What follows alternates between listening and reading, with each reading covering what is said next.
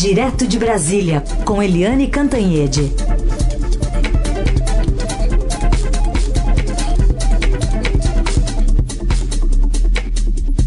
Oi, Eliane, bom dia. Bom dia, Raíssa, Carolina Ouvintes. Bom dia, Eliane. Começar falando sobre o presidente Bolsonaro, que desde ontem cedo incendiou o país com essa agressão de cunho sexista à jornalista Patrícia Campos Melo, da Folha de São Paulo. Antes de a gente é, iniciar a análise a partir de todas as repercussões que, que teve esse fato desde é, de ontem, colocar um trechinho do que disse o próprio presidente ontem ali aos jornalistas e apoiadores e também do que foi ratificado pelo filho dele, Eduardo Bolsonaro, também mais tarde no Congresso. O depoimento do, do River, River, né? Hans, Hans River, foi final de 2018 para o Ministério Público. Ele diz do assédio da jornalista dele. Ela queria, ela queria um furo ela queria dar um furo tá? a, a, qualquer preço contra mim.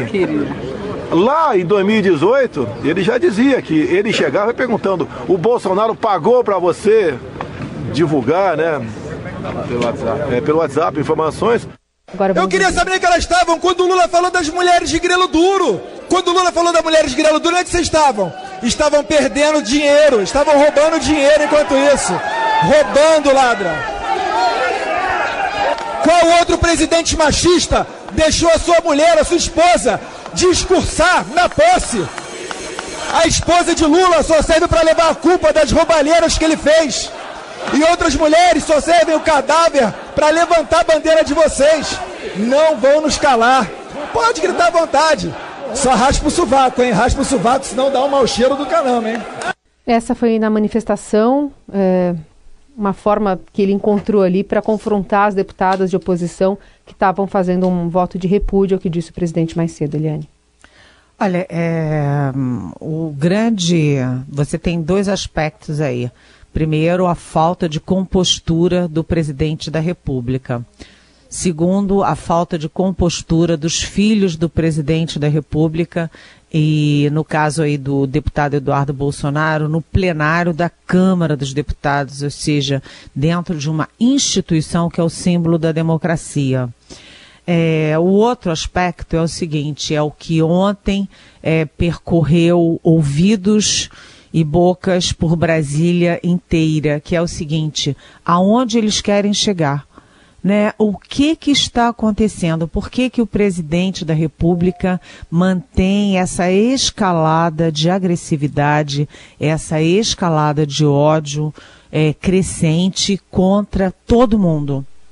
Você vê que quando ele ataca uma jornalista como a Patrícia Campos Melo, ele não está atacando uma jornalista, ele está atacando a imprensa brasileira. Quando ele ataca uma mulher, ele não está atacando uma só, ele está atacando as mulheres com uma agressão sexista, claramente sexista, com aquela gente que saiu das trevas rindo e aplaudindo ali por trás e criando esse ambiente, esse áudio que é de arrepiar a gente. Onde eles querem chegar com isso?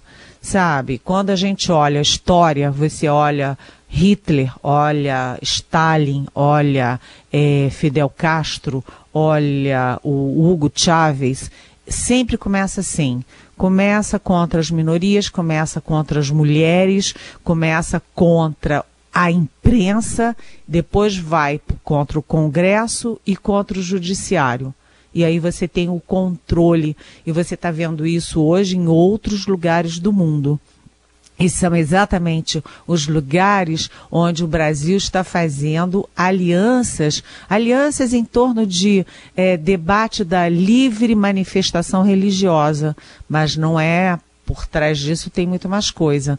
O Brasil está fazendo alianças com os Estados Unidos, onde os ataques à, imprensa, às mulheres, correspondem a essa coisa que está acontecendo aqui no Brasil. Aí você tem a Hungria, a Polônia, quer dizer, você tem, em nome de uma ideologia, em nome da direita, é, é, esses poderosos estão se dando ao direito de atingir as instituições que são pilares da democracia. É, ontem havia grande preocupação, trocas de telefonemas, trocas de é, mensagens de WhatsApp é, em Brasília o tempo inteiro e, inclusive, conversas a portas fechadas entre pessoas, não apenas de, como disse o deputado, de sovaco cabeludo, né, ou pessoas só de esquerda, mas pessoas de bom senso inclusive pessoas da direita. O próprio PSL, que já foi o partido do presidente, que foi o partido que o elegeu e que de esquerda tem menos 10, reagiu é, perplexo e reagiu afirmativamente contra uma manifestação dessas do presidente da República. Quer dizer, ele usou uma mentira de um sujeito numa CPI, um sujeito que é sujeito agora, o sujeito é sujeito, mas é passível de um processo, né, por mentira, por fake news, e o presidente usou essa mentira para atacar o, uma pessoa, é, sabe, é, do ponto de vista sexual, moral, ético. É, é inacreditável tudo isso e você tem as todas as entidades brasileiras reclamando, não apenas de jornalistas, como FENAGE, ABRAGE, é, a NJ, que são de patrões e de jornalistas, mas também você tem a OAB, várias entidades, todo mundo perplexo e assustado com essas manifestações do presidente. E, além disso, tem também organizações internacionais reagindo, como a Women's Media Foundation, que considerou o ataque do Bolsonaro como uma tentativa tanto de calar as mulheres quanto de prejudicar a imprensa. E é, obviamente, uma tentativa de jogar a opinião pública bolsonarista contra a mídia, contra a imprensa. E aquela cena do Eduardo Bolsonaro no plenário da Câmara, realmente é, você tem que ter é, polidez na discordância. Né? Se o PSOL ou a, o PCdoB ou a rede ou o PT, que são os adversários mais diretos da oposição ao governo, falam, o Bolsonaro os partidos aliados ao governo têm direito de responder. Nunca naquela forma, daquele jeito, com aquela agressividade e falta de compostura. Realmente, gente, o que aconteceu ontem é de uma gravidade enorme e o que todo mundo se pergunta é onde eles querem chegar onde eles querem chegar com tudo isso. Ô, Eliane, me chamou atenção até um, um pronunciamento da senadora Cátia Abreu. Tudo bem, ela foi ministra da presidente Dilma, mas não dá para chamá-la de esquerda, né? Muito pelo contrário, ela é, ela é uma ruralista, inclusive. E ela ontem chegou a, a falar que quando é com jornalista homem, né, não se fala da vida sexual da pessoa, né? Ela fez é. esse tipo de comparação na tribuna lá do, do Senado. Você sabe que no dia que o Hans River, essa figura assim inacreditável, né? É, falou, as, a, falou as primeiras mentiras contra a Patrícia Campos Melo e a Patrícia tinha tudo gravado, ela registrou todas as conversas do WhatsApp, ela tinha tudo muito bem documentado, mas quando ele falou, eu encontrei a Cátia Abreu, a senadora Cátia Abreu, e ela é, ainda não tinha sabido, aí eu contei a história e a, a senadora Cátia Abreu disse o quê? Nossa, eu tinha que estar tá lá, porque eu ia rodar a baiana em cima desse cara. E, como você disse, a Cátia Abreu, de esquerda, não tem nada. Ela é uma líder ruralista. Aliás, tem muitas perguntas que estão chegando aqui dos nossos ouvintes dessa repercussão política. É, só vou citar também é, um fato interessante nessa análise, que a gente ouviu agora há pouco a deputada Janaina Pascoal, que é aqui de São Paulo, mas do partido né, do PSL, foi eleita apoiando o presidente Bolsonaro, e ele, ela disse o seguinte para a gente. O presidente perde as oportunidades preciosas de ficar calado e se cerca de pessoas que acham isso bonito, né, sobre esse ataque. Ela ainda diz que, apesar de ser grosseiro e ridículo, o comentário não fundamenta pedido de impeachment. Né? Ela que critica quem blinda o presidente, dizendo que se ela fosse vice, ela enquadraria ele. Está faltando alguém segundo ela, na avaliação dela, para falar francamente com o presidente e que não fique ali ao redor só falando as coisas e concordando do que, com o que Bolsonaro tem dito. É, agora, os nossos ouvintes estão, é, alguns indignados, outros apoiando o presidente, mas pelo menos o Marcos Muniz mandou uma pergunta para nós. Queria deixar uma pergunta para Eliane. Será que não está na hora da imprensa parar de dar audiência ao presidente? E se no ocorrido com a repórter ela dissesse que, por exemplo, Bolsonaro é que não anda furando mais nada, enfim, ele quer saber se a imprensa deveria é, ignorar, por exemplo, essas aparições do presidente que faz na saída do Palácio da Alvorada. Oi, Marcos. É, muita gente nos pergunta isso. Muita gente. A gente de vez em quando recebe pergunta aqui e eu, na minha rotina, me perguntam muito isso. É impossível, porque você vive um sistema presidencialista. O presidencialismo brasileiro é muito forte, com decretos, medidas provisórias, etc. E é impossível. Tudo que o presidente diz, tudo que o presidente fala, é, tem reflexos na economia, na política, nas decisões do Congresso, nas relações internacionais. Então, como a gente pode esquecer o que ele falou de grosseria sobre a Brigitte, é, mulher do Macron? É impossível né? E a imprensa publica e, obviamente, cria uma, uma dificuldade enorme diplomática entre Brasil e França, que são parceiros históricos, tradicionais. Então, a melhor forma seria o presidente fazer o que a, a, deputada Janaína Pascoal, tardiamente, inclusive, sugere a ele fazer né? Que é, ele perde chances preciosas de ficar calado. Por isso é que a gente se pergunta o que, que eles querem porque ele sabe que está criando esse tipo de embate, sabe que está criando esse tipo de mal-estar público, sabe que está criando dificuldades para o Brasil no exterior, sabe tudo isso. E continua e aprofunda esse, essa, esse ataque, né, essa, essa escalada. Então, algum propósito o presidente tem com isso e a gente precisa entender e saber que propósito é esse. Mas, olha, Marcos, ignorar o que o presidente da República faz é impossível. Outro ouvinte aqui é a Renata de São José dos Campos, que conta que já tentou, mas que não consegue explicar de forma didática o quão absurda e intolerável a fala do presidente sobre a jornalista. Foi reiterada à tarde, né, ela está lembrando, lembrando isso, por, eh, pelo próprio presidente, pelo filho Eduardo, ao nova, como nós ouvimos aí, ao insultar deputadas lá. E aí a Renata diz: convivo com pessoas que não entendem a gravidade da situação, levam para o lado jocoso, irônico, de brincadeira o que está acontecendo. E ela diz que é a sua fã Renata de São José dos Campos. Oi, Renata, muito obrigada, muito obrigada pela pergunta. Você sabe que é uma das coisas que me deixa estatelada é perceber que pessoas inteligentes, pessoas preparadas, elas nos agridem por uh, criticar o presidente. E agridem, agridem fortemente. E eu fico pensando, onde essas pessoas estavam? Parece que emergiu das trevas uma sociedade doentia. Porque como você pode achar que isso é engraçado e jocoso?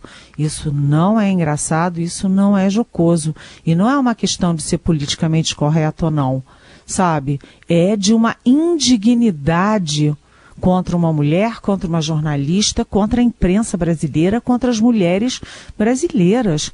Sabe, isso não é uma brincadeira. E até porque é o seguinte, não foi uma brincadeira isolada, um ato falho isolado. É uma tendência. O presidente todo dia, um dia ataca os governadores, um dia ataca os ambientalistas, outro dia ataca o Greenpeace, outro dia ataca outras ONGs, outro dia ataca os parlamentares, a política, outro dia ataca alguém do Supremo.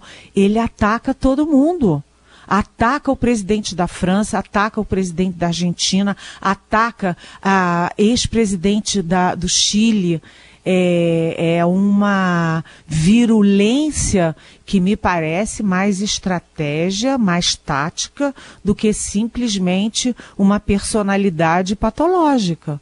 Então, há uma questão política que a gente precisa levar a sério. E quando as pessoas dizem que isso é engraçado, jocoso, pelo amor de Deus, né, Renata? Vamos dizer não para essa gente e vamos dizer, olha, acorde enquanto é tempo. Eliane, fila do Bolsa Família, agora sob nova direção Ministério da Cidadania, assumiu ontem o Nix Lorenzoni. A fila tem 3 milhões e meio de pessoas, mostra hoje reportagem do Estadão. Essa reportagem, Raíssa Carolina Ouvintes, é importantíssima.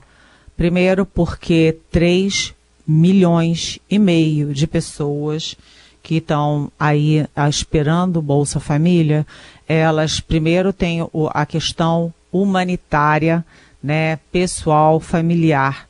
Imagina a situação dessas pessoas. Segundo, tem um impacto é, político e econômico sobre prefeituras e governos estaduais. São mais pessoas vulneráveis sob todos os aspectos e dependentes do, das prefeituras e dos governos estaduais. Né? É, é impressionante isso, impressionante isso e, e mais isso se junta a outras medidas do governo, como ontem saiu a informação de que há intenção, eu não consegui confirmar é, essa informação eu mesma, mas a informação que foi publicada é de que há intenção do governo de acabar com o 13 terceiro salário para idosos carentes e deficientes Gente, é, isso é o fim do mundo. O problema mãe do Brasil, como a gente sempre fala aqui na Rádio Dourado, é exatamente a desigualdade social. São os milhões de miseráveis que não têm nada. Nada. E aí você quer acabar com o 13 terceiro de idosos carentes e deficientes. Então, realmente, o presidente que é sempre tão zeloso ao cuidar dos interesses de madeireiros, de empresários, é, de produtores, é, de financistas, é, de igrejas bilionárias, ele precisa olhar para o outro lado dessa pirâmide, que é a pirâmide que é, enfim, que é a pirâmide que mais precisa do Estado brasileiro. Essas, essas sinalizações são, de certa forma, ou totalmente chocantes. É preciso ver o que está acontecendo. E é preciso saber se Onix Lorenzoni, que está assumindo o Ministério da Cidadania e tem a pretensão de ser governador, disputar o governo do Rio Grande do Sul, o estado dele, e que é amigo, diz que é amigo, frequenta o Alvorada do presidente Bolsonaro, etc., se ele vai manter isso porque é, a base eleitoral do presidente do bolsonarismo é os mais escolarizados e os mais é, de maior renda. Né? É, será que eles vão jogar fora o eleitorado, que é o eleitorado mais fiel ao PT, que é aquele eleitorado mais ignorante e mais necessitado? Será que é isso que está acontecendo? Será, gente, que o cálculo é um cálculo político-eleitoral para jogar essas pessoas ainda mais na rua da amargura, essas questões precisam ficar claras, não é? É isso aí. Aliás, vamos tratar também do caso do capitão Adriano, que teve uma evolução ontem. O presidente e os seus filhos parecem ter informações privilegiadas a respeito desse caso, que está ainda é, em fase de apuração pela polícia e até de produção de de atestados do Instituto Médico Legal, né, que devem compor essas investigações. Você sabe, Carolina, você sabe, Heisen, ouvintes, eu, sinceramente, no meu, no, nos meus longos anos de praia, e olha, põe longos anos nisso, eu nunca vi presidente da República ficar se miscuindo e falando todo dia, se expondo em investigação sobre morte de alguém e de um procurado pela polícia. Né, num cerco policial. Nunca, na, em toda a minha história de jornalista, eu ouvi falar nisso. Mas aqui o presidente da República fala todo dia sobre a morte do capitão Adriano, que é aquele, não custa nunca lembrar, chefe de milícias que foi expulso da PM do Rio de Janeiro, mas que ao mesmo tempo foi homenageado duas vezes pelo Flávio Bolsonaro, que foi homenageado na tribuna da Câmara pelo próprio Jair Bolsonaro e que, enfim, a mãe dele e a ex-mulher dele foram empregadas no, no, no gabinete do Flávio Bolsonaro eram ligadas ao Queiroz, que todo mundo sabe quem é o Queiroz. Enfim, e aí o presidente primeiro joga a questão do, do, da morte do capitão Adriano na PM da Bahia, frisando que a PM da Bahia é do PT. Ou seja, ele quer dizer que não tem nada a ver com isso, Rio de Janeiro, polícia do Rio de Janeiro, nada disso, é tudo Bahia. Segundo, é o presidente é, agora quer uma perícia externa, independente, é, no corpo do é, capitão Adriano, que está, eu acho que no nono dia já é, insepulto. E o Flávio Bolsonaro, agora senador, divulga um vídeo na internet que ninguém sabe se é verdadeiro, se não é verdadeiro, se o corpo é do Adriano ou não, é, mostrando que haveria torturas que ele teria sido torturado antes de morto. Só tem uma coisa. É, primeiro, não se sabe a veracidade desse vídeo. Outra coisa, outra coisa é o seguinte: dependendo da arma que foi usada, se você dá um tiro a uma distância pequena, uh, o, é, e aquilo tem um impacto enorme, aquilo joga o corpo da pessoa e a pessoa é sujeita a quebrar sete costelas, como o Flávio Bolsonaro alega que ocorreu no, no, com o Adriano. E mas o mais importante de tudo foi o que a Carolina colocou, que é o X da questão. É, vem cá, e como é que o Flávio Bolsonaro está tendo acesso privilegiado às investigações e se esse, esse vídeo for verdadeiro, como que um senador da República teve acesso a um vídeo de uma investigação sigilosa de polícia. Sabe, é, ele precisa explicar isso, de onde é que ele tirou isso. Né? Então eles estão transformando o Adriano, o corpo do Adriano e a morte do Adriano, que foi homenageado com, por eles, como uma questão política. E, sinceramente, eu volto à minha questão original. Onde que eles querem chegar com tudo isso? Ninguém entendeu essa história. a gente fechar, Helene, rapidinho aqui dá para comentar ainda a aprovação da primeira etapa aqui da reforma da Previdência para o Estado de São Paulo. É, é o, até o governador João Dória está hoje em Brasília e ele se lembra que os estados se recusaram a participar do esforço conjunto da aprovação da reforma da Previdência Geral. E agora os estados é que estão tendo que se digladiar com as suas assembleias para aprovar as reformas, porque elas têm que ser aprovadas, porque senão daqui a pouco os estados não têm como pagar a aposentadoria dos seus servidores, é, vai ser uma confusão. Mas, enfim, é, o, o, é, o, Estado de São Paulo aprovou o projeto do governo João Dória e por uma margem muito pequena, ainda falta uma nova votação e, enquanto isso, a oposição trabalha para tirar votos e os situ, situacionistas trabalham para ampliar a margem de segurança. O fato é que são Paulo está dando exemplo, porque isso vai ter que se replicar no resto do país inteiro. Muito bem. Eliane Cantanhede conosco, volta amanhã aqui no Jornal Dourado, quem sabe com melhores notícias para a gente analisar. Obrigada, Eliane. É, vamos torcer para isso, viu? Bom dia, até amanhã.